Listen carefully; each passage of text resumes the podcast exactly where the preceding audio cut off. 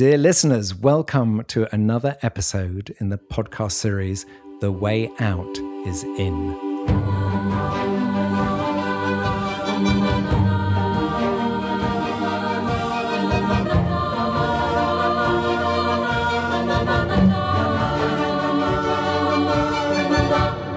Today, we're going to be talking about inner healing. We all have suffering, we all have traumas, we all have issues from our childhood that need resolving. And today we're going to talk about how to face into our challenges and suffering and find a way through.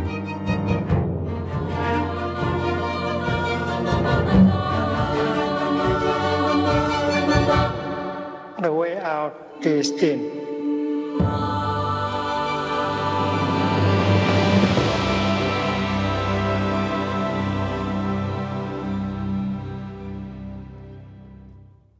My name is Jo Confino. And I am Brother Phap a Zen Buddhist monk in the tradition of Zen Master Thich Nhat Hanh. And we're actually in his hut in uh, southwest France in Plum Village, which is the monastery of uh, Thich Nhat Hanh. Yes, and the hut's name is Sitting Still Hut. And today we are very happy to have a special guest with us, Sister Sinh Nghiem, and her names translate into adornment with liveliness. Mm. And, and, she lives up to that name. She does. She, yeah, she, she does. Really she brings a lot of joy to the community.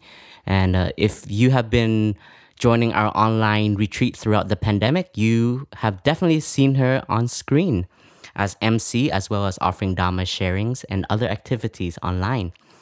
And it's very special to have her today because uh, she will be moving to our center in Australia. The center is called Entering the Streams Monastery, and it is in uh, Melbourne. Melbourne. Mm-hmm. And Sister Sinh Nghiem was originally from uh, Australia, so it's like returning back to her roots in a way. So I definitely wanted to catch her and have her as a guest before she leaves to Australia. So, Sister Sinh Nghiem, would you please uh, introduce yourself a little bit and just share a little bit with our listener who you are and why did you become a nun? What was your journey? Yes, thank you for inviting me. It's a it's a real pleasure and honor to be in a podcast. It's I've never been on a podcast before, so this is the very first time. Um, yeah, and we're very. Uh, we used to have like radio stations, but this is like in some ways a bit like that. Um, so um, I'm Sister Sinh Nghiem, and um, I was born in Vietnam, but I uh, I went to Australia when I was uh, eight and I grew up in Australia, studied there, and had a bit of a career in Australia before I ordained at uh, 32 years. That's re- relatively late um, compared to um, many of our brothers and sisters here who ordained in their late teens or early 20s. So I was a bit of a late bloomer, you could say. And sister, what was uh, what was your the reason you became a nun? So what was uh, the spark for your monastic life? Um, yeah, I don't know where to start because um, there have been many conditions that um, led led me to become a monastic.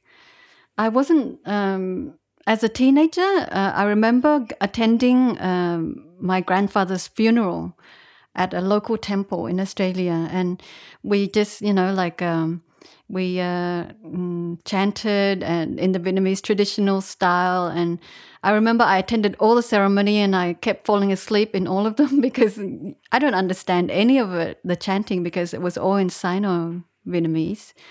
But I think that something's got in, but. Um, I met uh, the, my first teacher, my first Buddhist teacher was uh, a monk, an English monk called Abhignana.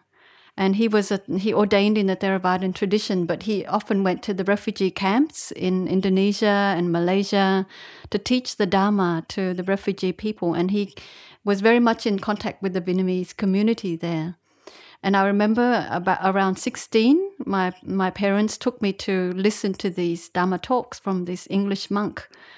And, and uh, he always encouraged me to ask questions. And because I always had a lot of questions to ask him. And uh, I think that was my first contact with the Dharma around 16.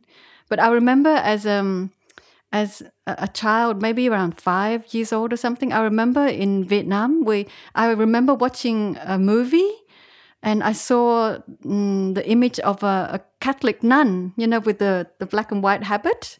And I thought, oh, that's I like that. I want to be, you know, I want to wear that. So that was my first something much deeper than my memory could go. But I wanted to become a, a nun, some sort of a, uh, religious person, even as a very young person, uh, young child. And then at 16, and then when I came in contact with the Dharma, and um, I followed this teacher for a while, and and I he he gave me the name Stone because actually my nickname is Da, and put a yosak on like the accent and becomes Da or Stone, but he wouldn't take any um, disciples. But I, in some ways, I felt like he I was his disciple in some ways, and um, his he he gave me a name. And then um, he became very sick with uh, throat cancer. And when he became sick, that was when I went to Plum Village for the first time to check out monastic life.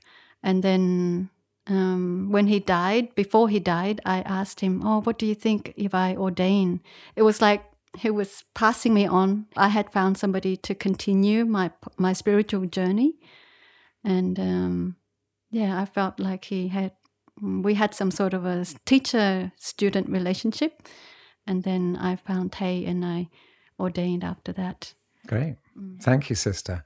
So um, today we were going to talk about healing our childhood wounds. And um, and one of the things I've always been very impressed with Thich Nhat Hanh is the fact that he has integrated um, the very depths of Buddhist teachings with also some Western psychology, and um, and he does a lot of focus within the monastery and within his teachings about healing our childhood wounds and the fact that actually the the wounds we get as children tend to actually stick with us all our lives, and actually one of the most important parts of our healing journey is to actually be able to go back and understand what it is that created these wounds and to start healing them.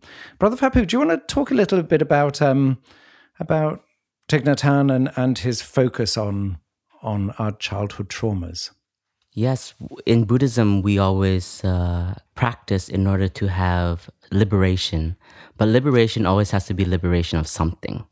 And a lot of the time, as an adult, we we want to understand our suffering. And in Buddhism, we have to we have to shine light into the reality of what is happening in the here and the now. And in meditation and in mindfulness, when you're aware of yourself, you can start to recognize what is causing you pain and what is causing you suffering. And therefore, in Buddhism, the Buddha teaches us about the Four Noble Truths. And the first Noble Truth is that there is suffering. And I used to ask like why why would suffering be so noble? And we we learned that because suffering is present, therefore happiness is also there. It is the, the two opposite that goes hand in hand. And if there is happiness, then we know that suffering is also present. And we have to understand that you cannot look at suffering as as something that is only negative because if you truly look deeply into suffering you start to understand yourself more you you start to see why am I suffering? What are the roots of my suffering? Which is the second noble truth. We have to look deeply enough to see what are the causes of my suffering that is present today.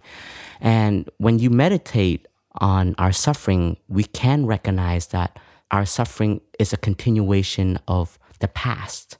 And a lot of us have the experience of, yeah, early suffering as a child. And if we don't have the chance as a child to to transform it or to have a breakthrough and be free from it, then that suffering will still be very present with us today. And it is a kind of character that is developed and we carry it as as we continue to grow. If we um, continue the way we are without understanding our suffering and taking care of it, at, at one point it's going to knock on our front door and say, Hey, please take care of me. I am a child. I am you. I have not had the chance to be understood. You haven't yet taken care of me and transformed me. And I think each and every one of us have this kind of journey and has this kind of childhood wound that is present, either very small or very big. And everyone has a different story and is very unique. And in Buddhism and in our teachings, that when we understand our suffering, then at the same time, we are understanding ourselves much more and we have a chance to heal ourselves and begin anew with ourselves.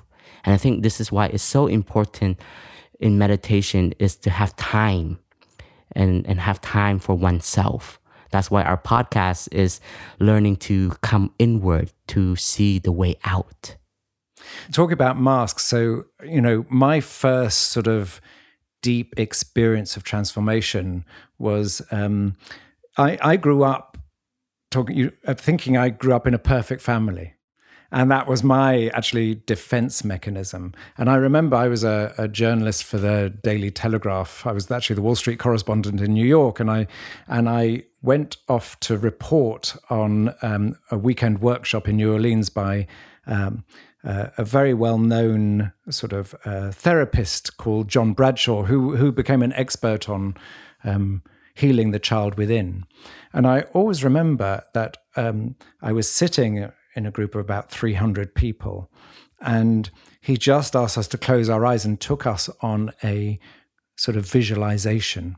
And he asked us to, uh, to come back to as an adult to travel back in time mm-hmm. to when we were a child and to he asked us to walk back to our family home and i remember going in then and he said go and find yourself as a child and i remember going upstairs and going into my bedroom and seeing myself as probably i think an eight or nine year old um, just crying my eyes out and just feeling very very alone. And um, and I really got in touch with the depths of the suffering, and it realized that you know, as an adult, we contextualize things, we understand things, we can go back and under, oh, say this happened because of that, but actually to get back in touch with that original feeling that a child feels, which is absolute, and feeling this desperate sadness, and then he asked us to just. I remember sitting on on the bed with myself as a child and realizing that I could go back in time as an adult and actually be present for myself as a child. And that actually I could, the two of us were there, but, but I could be there for myself in a way that I never could understand. And then it ended um, with him suggesting that we sort of take our child by the hand and, and walk out the house. And, um, you know, even as I say this now, it sort of, it, it loses so much of the, depth of feeling and transformation. And I recognized at that moment, first of all, how much I'd hidden and blocked of my experience as a child. And secondly, that actually I had all the knowledge now and all the wisdom and all the understanding to be able to go and sit with myself as a child and start that healing process. And um, and that was a transformational experience. And I've realized that was 30 years ago now. Mm. And that I'm still still on that healing journey. You know, I'm still that healing journey is never finished, but the understanding and the ability to give myself love, give myself understanding, give myself compassion was actually completely transformational. Sister Sinh Nghiem, tell us a little bit about um, about you know how this process has worked for you. Mm. Yeah, I definitely think that this is such an important practice um, for our personal growth. Um, whether you seriously or kind of uh, intentionally embark on a spiritual journey or not, but I think it it has made me feel so much more whole as a person to have been through this this journey of healing for myself. Um, I remember when because we I, I was born just after the Vietnam War, 1976. And then things were quite difficult after that. And my parents wanted to give me a future that is brighter than what they saw in the current state of Vietnam at the at the time. And so we were we escaped on a boat. We were the boat people. Um, and um, we came we were on the boat on the ocean for five days and four nights and i was very well protected by my parents because they're always there for me but um, but it was in the refugee camps in indonesia that when that was when i had the wound and and I, I, I didn't really know how to take care of it until I after I had become a monastic and known about the uh, the process of healing the inner child within. But um, during my, stay in the uh, refugee camps, um, I was molested by a couple of teenage boys. And um, I remember that that evening, my parents had to go to some sort of meeting with the community, and they just left me with another girl of the uh, same age as me, just to kind of hang out. And then in uh, in the army barracks, there was um, this older teenage boy who saw us and they said, "Oh, do you want to play a game?" And of course, yeah, yeah, we want to play a game. We were kids, you know. and um, so he just asked questions like um, he said, "If I ask you a question and you can't answer it, I will tickle you." And then, uh, of course, he he asks, you know, really questions like, "Oh, where where is Paris?" Or something. I remember something about Paris. um, and of course, I we had no idea. So he would tickle me, and and then um, take advantage of that moment. Um, and I remember that evening, I was really angry uh, with my parents because they were not there to protect me. And I remember um, kind of emotionally cutting myself off from my parents by, you know, that night, because uh, I normally sleep with my mum next to my mum. And that night, I, I would turn away from her. I didn't want to uh, sleep and, and be cuddled next to her. And um, yeah, it made it um, kind of um, gave me a very independent character um, of course, physically, I had to still be dependent on my parents for my schooling, for my daily needs. But emotionally, I would never go to my parents. I would never confide in my parents for anything. And when I got older, I was quite a wild child. I would do things and then tell them. For example, you know, um, I would uh, go to um, buy a ticket to uh, to go to see my boyfriend overseas and then tell them afterwards.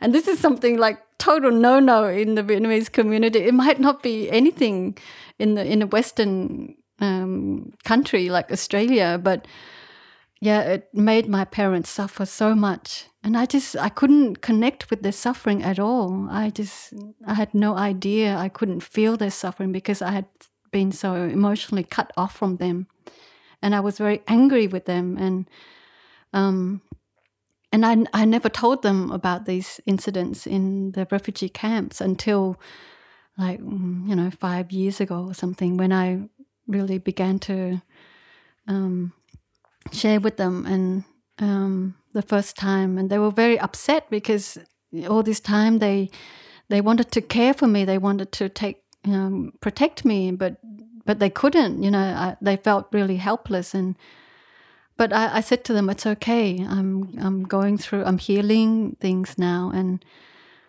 um, it's okay now. I mean, they're they're okay about it." Can you tell us a bit about your healing journey and how this practice has helped you? Hmm. Um, I mean, aside from uh, being very angry with my parents and cutting off from my parents, I saw another effect was uh, the way that I relate to men, the way that I relate to sexual relationships, the way I relate to intimate intimacy, and I see that it has been uh, very. Uh, it comes from a wrong view. Uh, my rela- the way that I relate to men has been coming from a wrong view that all they want is sex. And uh, I, I could see throughout my different partners that mm, whenever I got into a relationship, I always wanted to tell them about this wound inside of me and hoping that they could kind of hold it or help me to heal in some ways. But of course, they, they didn't know how to. And I never got that mm, feeling of healing when I was in this relationship. And perhaps I was looking for some way to heal through being in this in, in an intimate relationship, but I didn't know how to, and I didn't know how to relate to them. I was either kind of always trying to please them or or using um, mm, sex as a way to manipulate um, and it was very unhealthy for me. And I suppose also growing up in a society where sex sells and you get everything bombarded with sexual images, sexual connotation, and uh, the society where sexual freedom is so much what people want, especially young people. And and it's all about individual pleasure. And you you know you everything was billboards great big billboards bigger longer that kind of thing. And of course i i feel i don't know it was such um i feel that I, w- I had gone in the wrong way for a long time and i thought i had sexual freedom but actually it didn't give me any happiness inside. And it didn't really feel this kind of emptiness and this longing to heal inside until finally uh, it's kind of like a ironic that I was looking for love and looking for healing through relationships, sexual relationships, but I couldn't find it until I got out of it. I until I be I, I became celibate. Then I really had a chance to see myself more clearly, see the wounds, understand the wounds more clearly, so that I can begin to heal my journey of healing myself and to heal the relationship with my parents. That's also was very important. And also to heal my relationship with men, to begin to see men as spiritual beings, and that there is a possibility for spirituality. Are there any particular practices that helped you? Because obviously, Thich Nhat Hanh is known as the father of mindfulness. That you know mm. he teaches about meditation, about walking meditation, about coming back to ourselves, about being in the present moment, uh, about healing. Uh, what what within the the spiritual practice of Thich Nhat Hanh has supported your healing process? I think reconnecting with my body was really important. Um, I mean, Thay talks about breathing and the breath as, as like a bridge and helping us to come back to our body, to be aware of our body, and to listen to our body and learn how to take care of our body.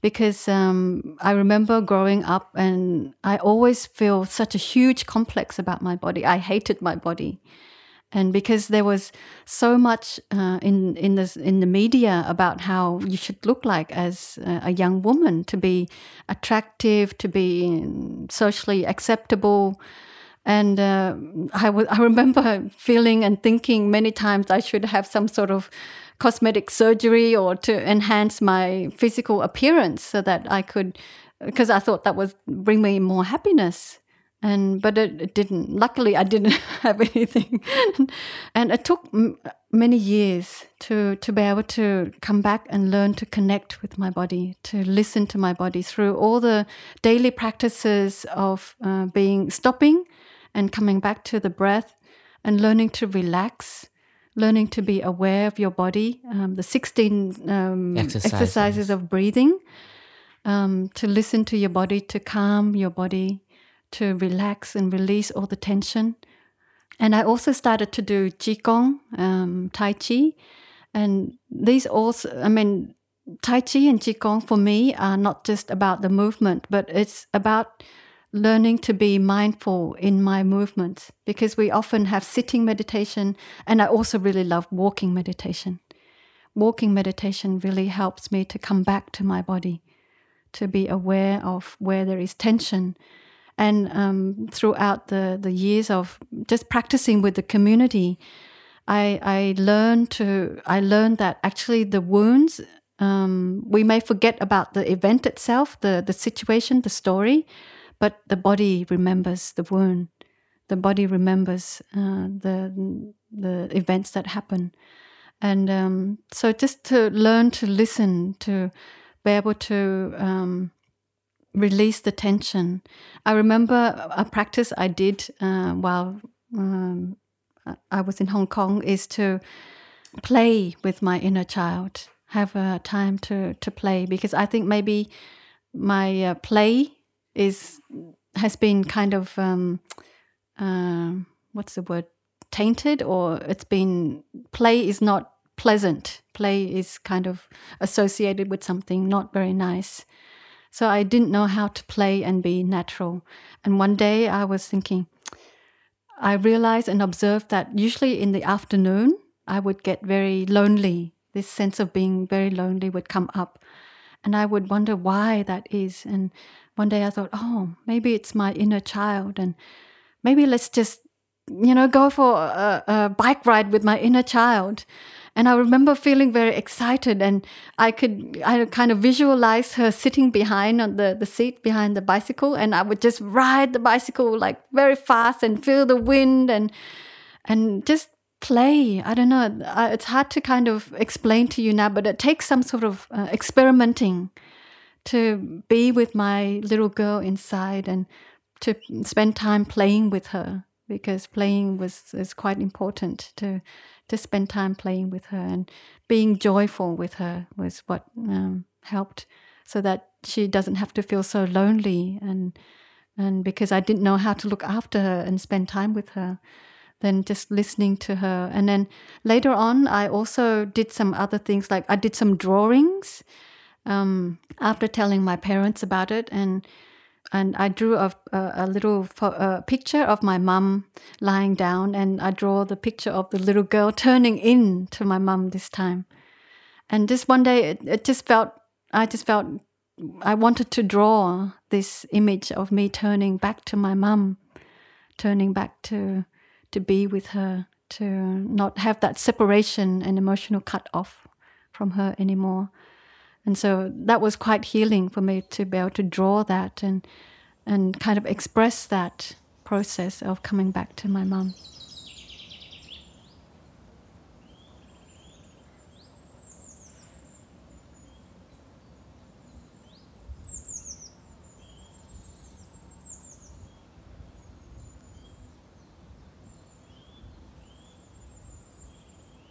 Sister Sinh Nghiem, I just want to say this is my first time hearing this story from you, and I'm very touched, and I'm yeah, I'm here for you. I'm your brother on the spiritual path, and I want to support you in any way that's possible. Um, I think we all have uh, a child within that is um, wounded, and we can say like that's the past that still needs to be reflected on. And even though our practice is to learn to dwell in the present moment and not be carried away by the future and be um, swept away by the past. But in meditation itself, we have to also visit the three times. And the three times it means we have to know how to reflect in the past because in the past, how miserable it can be, it can be a lesson. It can be insight that uh, can allow us to stop because we recognize that what has happened to us gave us so much suffering. And if we don't transform this, we can be the person that will offer the same suffering to the next person that is close to us.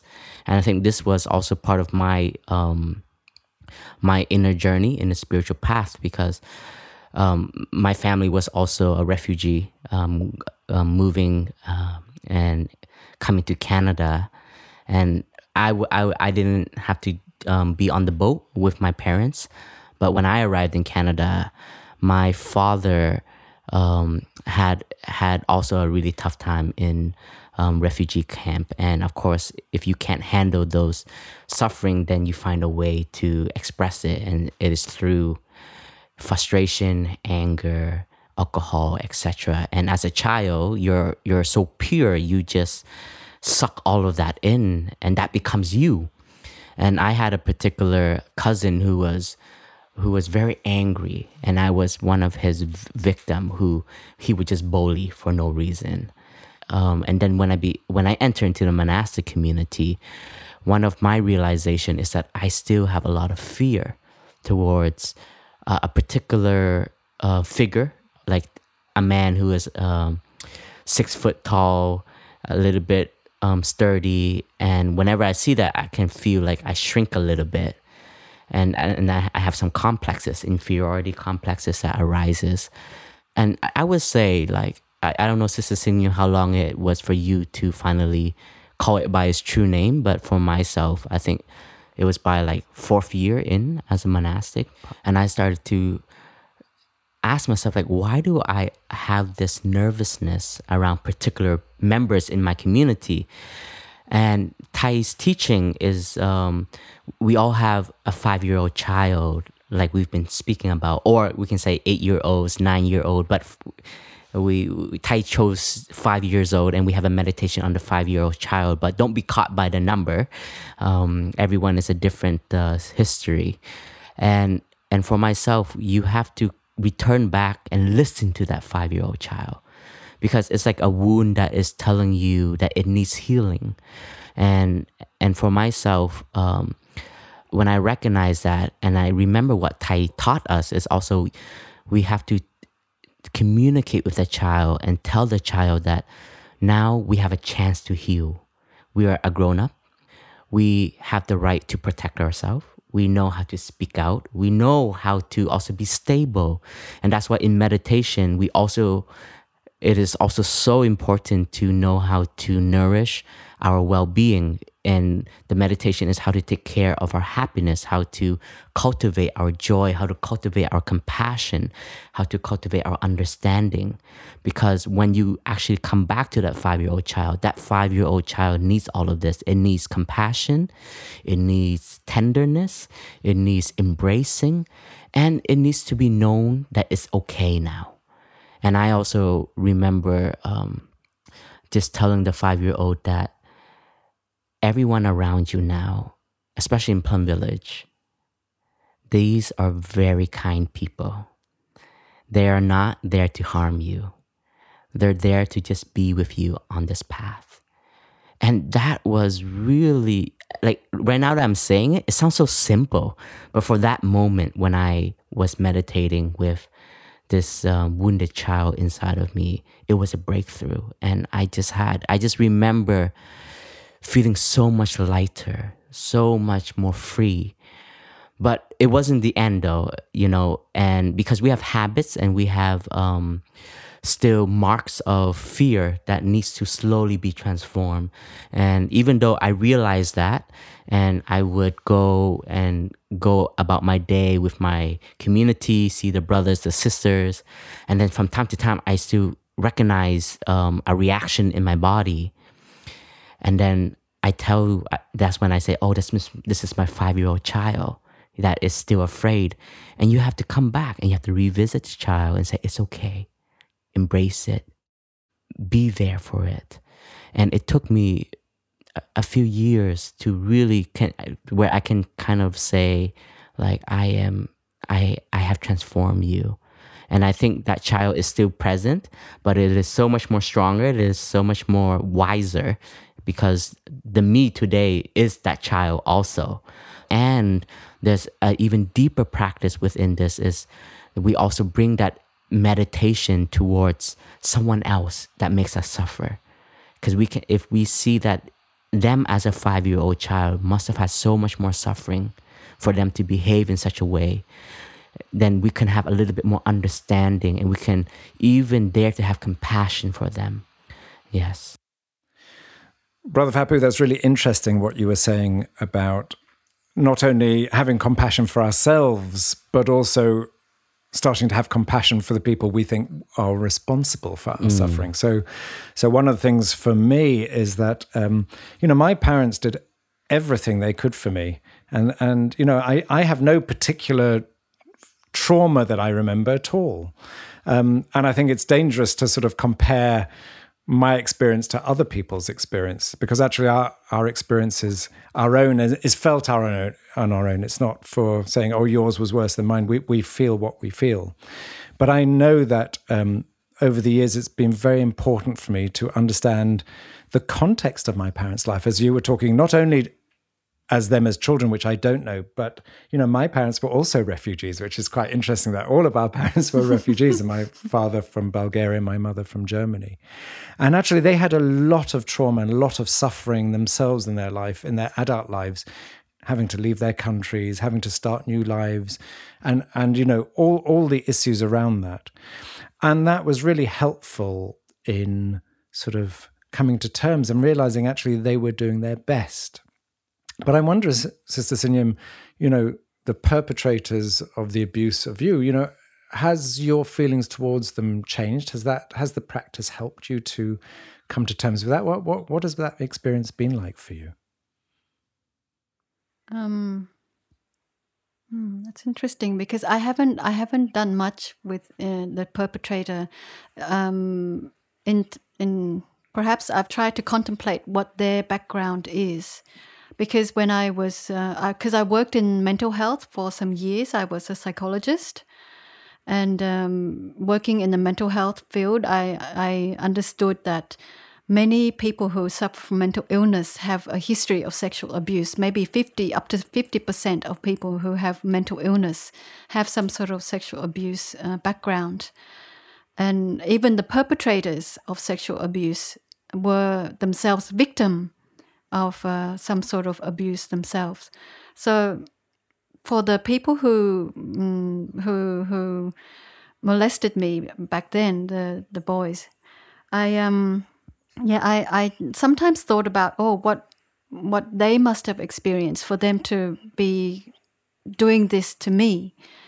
Um, the only thing that came up for me was that perhaps they had been um, touched inappropriately or if they had been abused themselves and they were kind of continuing that uh, in some ways. Or it could be that they were just kind of experimenting. They as teenagers your hormones go a bit haywire go a bit wild. And so maybe they were just out of curiosity or something like that um, that they did this, or they they may have seen somebody do it, um, because the situation, the living conditions in the refugee camps are very basic, and people just lived in in each other's lives without much um, privacy and. Um, I I don't have any um, ill feelings towards these um, teenage boys. Um, yeah, it was more an internal process for me where I had to deal with a lot of anger towards my parents and cutting them off and and realizing that oh, I had actually cut them off from my life. And I didn't realize it back then because, um, yeah, as a child, you just kind of uh, did things without thinking about it. You just, it was just a natural reaction to, no, I don't want to um, connect with my parents anymore because I, I didn't think they were reliable or something like that. And of course, like you said, they had done the best they could, uh, given the conditions and things like that. Yeah, I didn't. I didn't really blame them. But I just remember being very angry with them and cutting them off, and not not wanting to involve them in my personal life so much. That's all. And and brother, you know, you talk about uh, you know this bullying. Mm. You know how how do you feel towards the person that perpetrated that? Yeah, I've I've always had fear around him. I remember growing up, and even later on, after I became a monk, even on my home visit, um, I I still had a percentage of of fear, more fear than anger, interestingly. But at one point, I started to see. I started to forgive him for me meaning that I wanted to move on from this and I really wanted to heal this five year old in me. And maybe in this lifetime, he won't change because he doesn't have enough conditions to join um, or to be introduced into a spiritual community or into a way of life to recognize and to transform. And if I'm to wait for him to heal, for me to be satisfied, that might never happen. And so I I started to accept that action and then forgive my myself for being weak at that moment. And I think I forgave him inside of me for my own sake, for my own um, growth. And I, I think through that process, I, I don't want to sound so arrogant, but um, I've always recognized that I forgive a lot of people. And I think this, this comes from my mother. My mother is someone who's very kind and who's very understanding in in her own way. And I'm very grateful that somehow this has been transmitted to me and it's through her way of taking care of me as a child. And I I've now that he has children which are like my nephews and nieces, I think if I wa- if I didn't become a monk and I have not met the practice, I may have behaved in a particular way to to give back violence, to give back um, an action to to to feel at ease with what has happened to me in the past towards my, my particular cousin. And thanks to this, because I have been able to um, understood and forgive him inside of me, I've been able to stop that cycle of hate. And and every time I see um, I see uh, my nephew and nieces that are his children, I only have love for them, and and um, I really want them to have a, much better experience as a child that is with love because I have learned through Thay's teaching is that as an adult or as a parent, as an elder brother, as an elder sister, an uncle, an aunt, or a friend, just our way of being is a teaching. The way we interact is a transmission in its own right, in its own way. So this has this suffering has given me a lot of awareness in how I behave, and, and that has an impact right away. And this is a very tender space, isn't mm. it? Because it's not about excusing people's behavior. Mm. Uh, but but uh, you know what? As you were talking, it triggers this memory. Of, I I remember reading an article about um, a man who had killed a woman and the parents whose daughter had been murdered, saying that they forgave the killer. And and I always remember being so shocked because when I was reading, someone asked them, you know, why have you forgiven them? And and they said, because otherwise our whole lives would be ruined and soured by that experience. Mm. And actually, if we don't let go, then actually the perpetrator continues to make us suffer. Actually, we never break that cycle. Right. But one of the, one of the things, as we're talking, I know it's been important for me is is that in a sense as children, we lose our innocence, mm. and um, and I sometimes feel our journey through life is about regaining our innocence. And and I remember once, um, and I found creative visualizations to be very powerful. And I was once seeing a therapist, and and he took me through this creative visual, visualization, this journey. And I remember leaping uh, into the abyss. Actually, I, I didn't leap. I was actually hanging on to the to the edge of of uh, the abyss for all my life. And he said, "Just let go." And I remember falling, falling, falling, falling, and eventually landing softly on my feet in a very dark space, but but seeing a passageway as my eyes acclimatized to the light, uh, the the very minimal light that was there. And I remember following. Um, this path through this sort of tunnel and coming across a very still pool of water, and there was a candle burning on the other side and a little bassinet with a child in. And I walked over to the bassinet and picked up the child and realized that the child was myself, hmm. was my innocent self. And I remember hugging that child. And as I hugged the child, I remember the darkness disappearing and, in a sense, me being catapulted back up to the surface of the earth. And it was a beautiful spring day, and all the birds were singing. And it was a very sort of bucolic image of rolling hills and green grass and butterflies. But but what I realized is I had regained my innocence. And I, I, I think, in a sense, we're all on that path. We're all hurt. We all suffer. And um, and Thich Nhat Hanh talks very much about this original suffering from even our birth. I mean, it's not that we have to have had a traumatic experience as we're growing up. Actually, our birth is a traumatic experience. I mean, Brother Phap Huu, do you want to talk a little bit about about just helping us understand that? Oh, sure. Um, just just to uh, bring context to this sharing is um, so in our in our retreats that we offer, especially during the summer, I think we are one of the rare monasteries that allow children to come and meditate with adults. And of course, they don't sit for 30 minutes in silence. They don't do slow walking meditation. They don't eat in full silence. But we actually create programs that um, can let the children experience wellness, well being, and just being around a community that is loving. And I think that is very important. And in our teachers' Dharma talks, as well as now our Dharma talks, as Dharma teachers start to teach uh, on behalf of our teacher, we always save the, the beginning about 10 to 15 minutes to, to to share the Dharma for the young ones. And we would use stories, we would use um, examples to let them understand about good action or so and so. And in one particular time, um, in one of Thay's stories, Thay is Zen Master Thich Nhat Hanh. It means teacher in Vietnamese.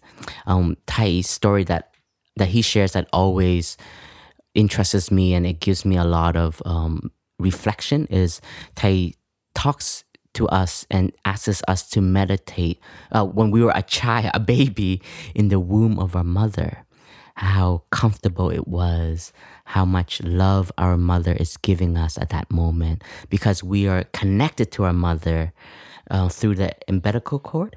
Is that right? Mm, yes, that's right. And whatever she is eating is feeding us. Whatever how she's breathing we are breathing through that. What she's drinking, we are being nourished. And her experience in that moment is what we are experiencing inside of her. And dear child, do you know that because your father is aware that you are inside your mother, your father wants to do everything he can to comfort your mother, to offer peace and wellness. So suddenly you're being embraced by this love. And that moment when it comes that you want to come out and you want to be on your own, um, it's actually a very scary moment.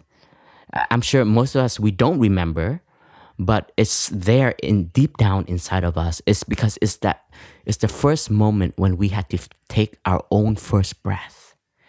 We had to inhale, right? And we had to breathe on our own, and we know now we are separate. And Thay sometimes says that is actually the first moment of fear, original fear.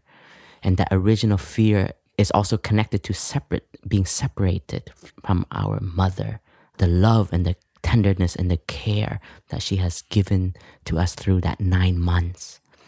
So that is just a meditation for us to reflect on, and that we can already see that even though we we can have one of the happiest childhood, but there is fear that is there. There is some suffering that is there. And if we look at suffering with a new light, seeing it as a way for us to understand ourselves more, to understand the world more, to understand our loved ones more, then suffering becomes something as like a teacher, like a friend. And our teacher believes and t- teaches us like if we know how to suffer, then we will suffer much less. Meaning, if we know how to recognize our suffering, understand our suffering, take care of our suffering, give it a chance to transform, our suffering will not be just pain. It will also be healing in itself. And that is wellness. That is strength for oneself. And as you say, the the name of this podcast series, "The Way Out," is in because we have to. I think a lot of people fear that if they go into their suffering, it will destroy them. It will, and it will be so large that they won't be able to cope with it. But the truth, I've always had this uh, sort of uh, imagery of this of a sort of a mouse in front of a light in a room, dark room, and and on the wall it looks like there's this huge monster coming to get you, and and you want to run away. But actually, when you face that fear, it turns out to be actually we we have the, the ability to face it because it turns out to be not as great as we have, and that we have the capacity to find a way. And and sister, I, I wanted to ask you because you know so so much of the heart of Thich Nhat Hanh's teaching is about engaged Buddhism. You're not just healing for yourself, but through your healing, you you're you're healing for the collective consciousness. You're also healing that when someone comes to you, um, because the monastics do a lot of support to individuals and groups. That when other people come with their suffering, that you're able to be present for them. Can can you talk about that sort of process of your own healing as a route to um, a collective healing? Mm. Just before I talk about that, um, when Brother Phap Huu was talking about the, the experience of being the womb, and sometimes a, birth could be very traumatic because something goes wrong at birth, and that original fear could be very big, but actually you may not have like a, a memory of it, but there is a felt feeling of real fear. Um, so that's, I mean, that's just another point that I wanted to mention. Yeah, yeah. The birth um, process can be a very uh, uh, life or death experience. It's a great suffering mm. in its own right, but we'll, as Brother Phap Huu says, we have very little memory of it, mm, yeah, Yeah, but but it's still kind of inside us. Uh, we we still store in our we we keep a memory of it in our store consciousness, not n- even if we're not conscious of it in our daily life. Yeah. Yeah.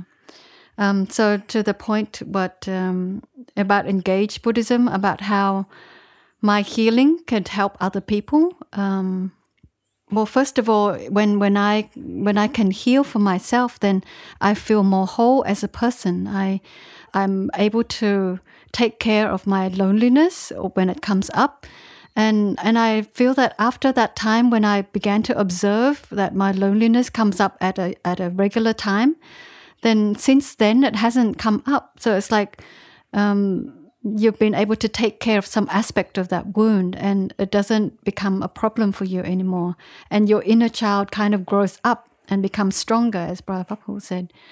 And um, mm, you're not so controlled by that urge to um, to get into a relationship in order to heal because I know I have that seed inside of me of being uh, attachment of wanting to be in a relationship with somebody in order to heal. But since I've been able to heal, I don't rely on that um, having somebody external in order to make me feel well and whole. And through the process of being able to be aware of my body and take care of my body, I feel. Um, that I can be myself. I, I don't have to be somebody else. I don't have to worry about how my appearance is. But I still notice sometimes when these thoughts come up and I can just recognize, ah, that's just my habit. And I don't have to worry about that anymore. But um, I suppose when I can share about my experience, then, or I can help people, or when people come to me and share with me their difficulties, then I can empathize with them more easily because I've been through it myself and uh, can offer some hope that there is a possibility of transformation and healing.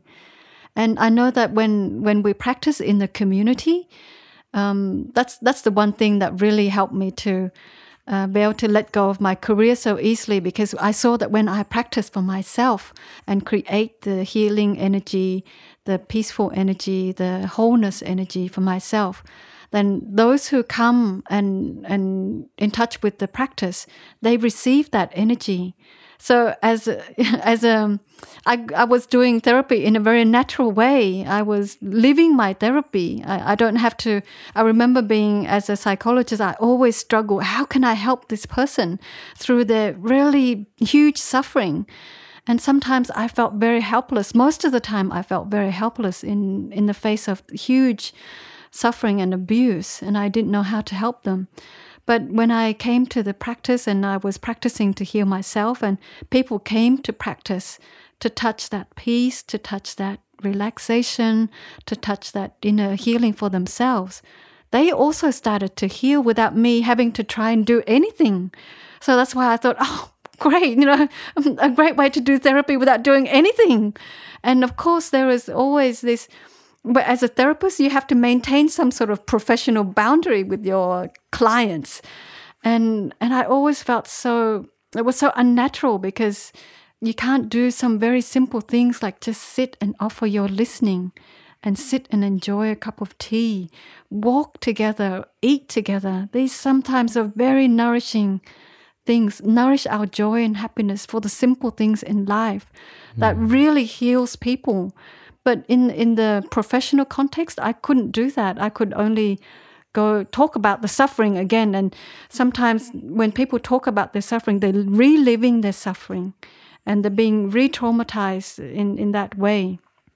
And of course, there are methods and techniques to help people through their suffering, but I realize it's so important to be able to heal through these very simple things, like being able to reconnect with your body, to relax, release the tension in your body. You know, when you go to a therapist, you have one hour or maximum two, one hour and a half with them. And then after that, you have to deal with your daily life again. And you don't know how to nourish your joy.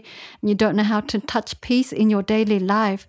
But with the practice, you do that. And I think that is so important for the healing process to be able to nourish that joy, to be able to nourish that peace and solidity. And I think that's what really helped me to be able to open up the more difficult things uh, in in my wound. And, and that's what I love most about engaged uh, Buddhism. And when you come here for the practice, you really learn to bring the practice in your daily life so that you become more solid, more stable, more peaceful in order to be able to embrace the really difficult stuff because you need that. If you don't have a solid foundation of peace and connectedness and groundedness, when your suffering comes up, you are automatically carried away. You are overwhelmed by the past and you are not able to be grounded in your in the present moment with your breath. And that is such a really, really important daily practice that enables you to heal deeper wounds. That's so interesting, sister, because um, and beautifully spoken, if you don't mind me saying so. Uh, I can feel your power in your voice, and um, you know, so so much about healing is about time and space. Mm-hmm. And and I, I, you know, you talked about often people uh, think about sort of sex as a way of escaping suffering, but actually, the whole of modern Western capitalist system is based on the avoidance of suffering. It's like mm. it's like we've created tried to create a bypass for suffering. That we have so many things we can fill our time in, and actually, rather than touch our suffering, people use any excuse to mm. avoid the suffering as though as though anything like whether it's alcohol gambling sex um, any of those none of those can help because mm. they don't take us to the place we need to go mm. it's only if we go into it that we can find but as it, but what you're so beautifully speaking of is is we need to create a, a foundation from which we can respond and accept because otherwise we'll continue to be knocked over and mm. unable to find our path. Right. And we'll just continue to run away from ourselves. And um, I, I, just want to um, add a little bit to what our dear sisters share. And, and a community is so important.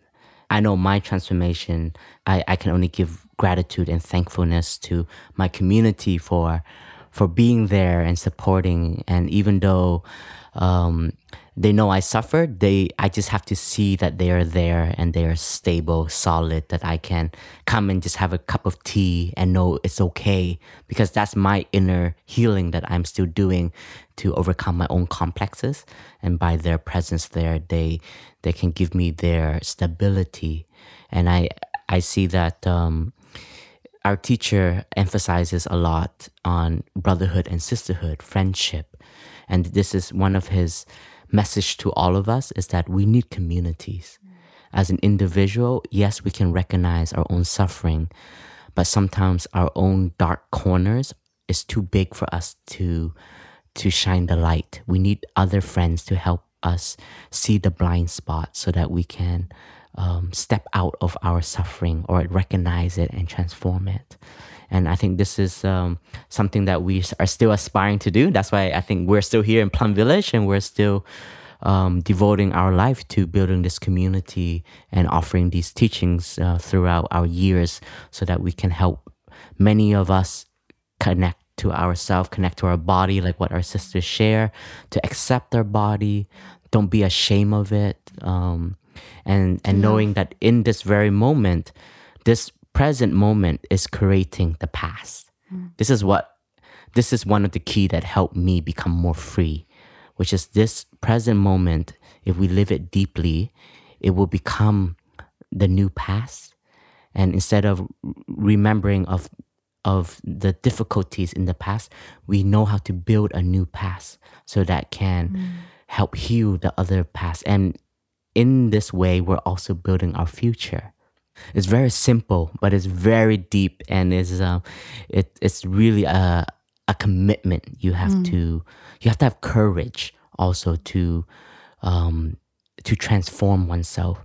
And just uh, before we end, I, I just wanted to complete my story and and very inspired by our sister's um, transformation. And and one of my engagement in in my action of um, healing the past was also I started to recognize as I was growing up, especially around twelve and eleven, I I was also I had a violent side in me and and a particular one particular younger cousin I had, I remember also bullying her and even though I know I truly, deeply loved her, because she was the only child and she looked towards me and my elder sister as her own siblings, and we played together every day.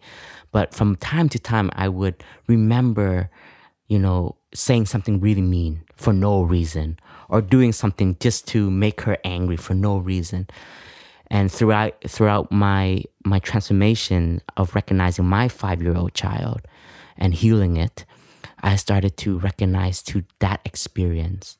And at one moment, I called my cousin, and and I've been a monk already now, like four or five years. And I called her, and I apologized. I said, "Hey, cousin, I'm calling you because I really want to say sorry." And we haven't seen each other for four or five years because I became a monk living in France now. And she said, We haven't seen each other for so long. Why are you apologizing for? And I said, "Well, do you do you remember all those time?" And she said, "Oh yeah, you were so mean to me for no reason." And I said, "Exactly. I, I really want to apologize and please, with understanding, accept if you can." And she said, "Oh, I've forgiven you a long time already." But that wasn't important for me. What was important is that I I spoke up and I acknowledge my action and I acknowledge something that I was not proud of. Because I felt if I didn't have that courage to to say that to share that then that that wound she she could have experienced she, and she could have still held on to it. And I I truly believe that with that um, action I was able to stop that um, and let that heal and so that she doesn't continue this into the future and so we can see that with meditation it gives us insight but we also have to have courage to to do what is right and also um, Thich Nhat Hanh talks about the fact is we don't have to wait years. We could mm. we can say something in in the moment where our anger or frustration comes up. We can say something in the moment in that moment that is mean or upsetting to somebody. But we can, I mean, I think Thay says, you know, it's like firing an arrow. We can send a second arrow after that first arrow to neutralize the first one. So, so actually, we can do that at any point. And in fact, my wife Paz says sometimes if you can't heal it with the person you have the problem with, you can be generous to somebody else, mm. and you can do the healing in a in a in a in a, in another way. So so there's always ways to to find space for healing. Exactly.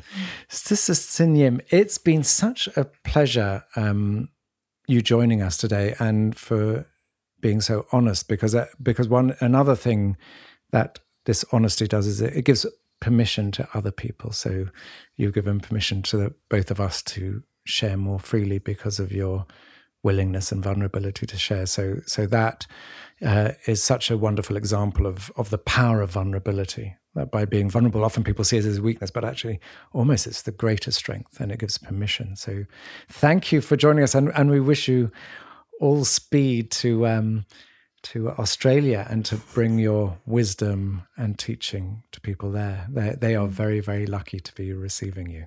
Mm.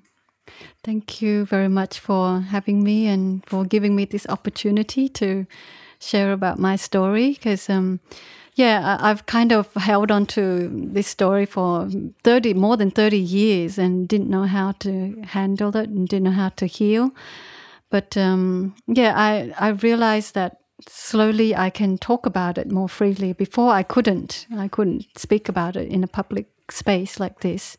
I could hardly tell anyone. I couldn't talk to my parents, and but um, as I'm as I'm learning to heal myself, and it's still an ongoing process, I learned that I can uh, begin to love truly, touch true love. Before I, I got very mixed up between love and sex, and um, it's through this healing process that I start to touch uh, true love and and kind of, like I said, ironically, you know, when I start to leave the the um, um, the inter the sexual relationship uh, context, the, to have a celibate life, that I begin to really find healing for myself in this in this way in terms of relationship with men and relationship with myself. I can really feel more love for myself and feel connected to my body and feel more whole and accept my body for it is. And I can also relate to my brother in a much more healthy way.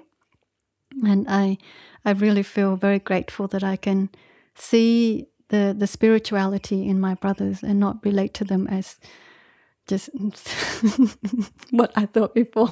All they want is sex. But like I can really begin to heal my relationship with men and really begin to have a true relationship with my brothers. Mm. So we wish mm. all our listeners, all of you, um, a healing journey, a chance to um, come back to ourselves, to heal. And um, on every podcast, uh, we seek to end with a short meditation. So, yes. Brother Phap Huu, can you uh, give us a short meditation, please? So, dear listeners, wherever you are, even if you are walking, going for a jog, you're on a commute, sitting on a train, a bus, or you are cleaning your house or doing homework. Um, if you allow yourself to just be still for a few minutes and allow me to guide you in a little meditation. I think what is appropriate after this podcast is to generate love for oneself. So let us uh, reconnect to the breath. Just become aware of our body, if we're standing, sitting, if there's any tension in our shoulders, in our back, in our face, just release the tension and become aware of the in breath. As I breathe in, I know this is an in breath.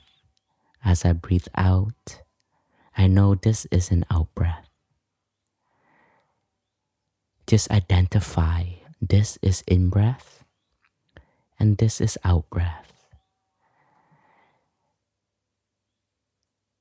And now let us concentrate with the in breath. As I breathe in, I follow my in breath from the beginning to the end. And as I breathe out, I concentrate on my out breath, following the out breath from the beginning to the end. Let the breath bring the mind home to the body. In this very minute, very moment, allow yourself to connect to the sensations in your body. Breathing in, I am aware of my body.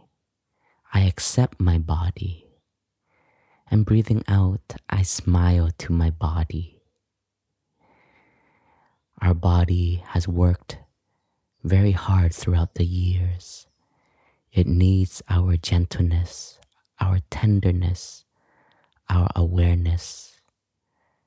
Now offer it the care and the love that is deep in our hearts.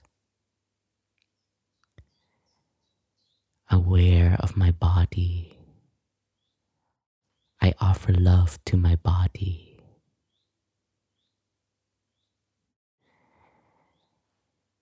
Breathing in.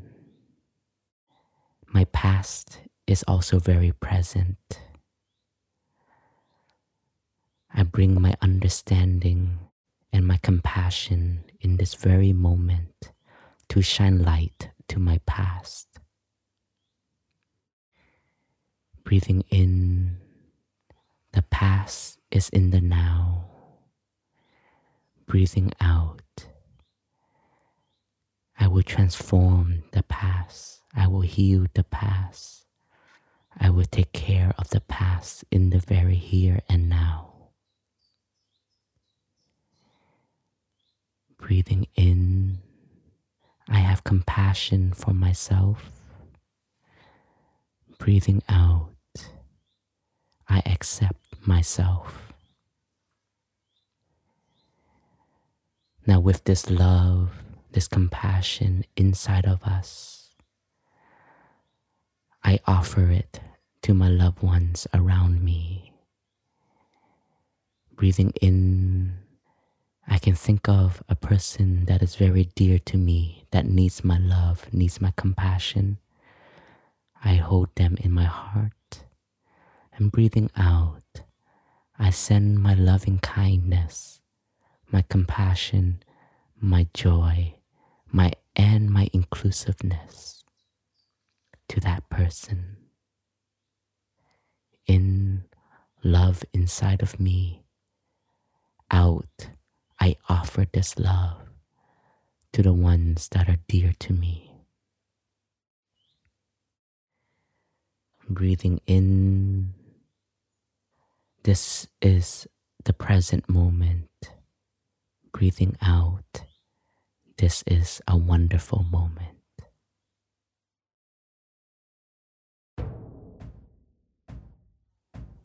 Thank you, dear listeners, for practicing with us here in Plum Village, France. Yes, and if you enjoyed uh, this podcast, then you can listen to the rest of the series. The Way Out is in on Apple Podcasts, on Spotify, all other platforms that carry podcasts, and a special mention, as always, to our very own Plum Village app. And this podcast was brought to you by the Plum Village community as well as the Thich Nhat Foundation.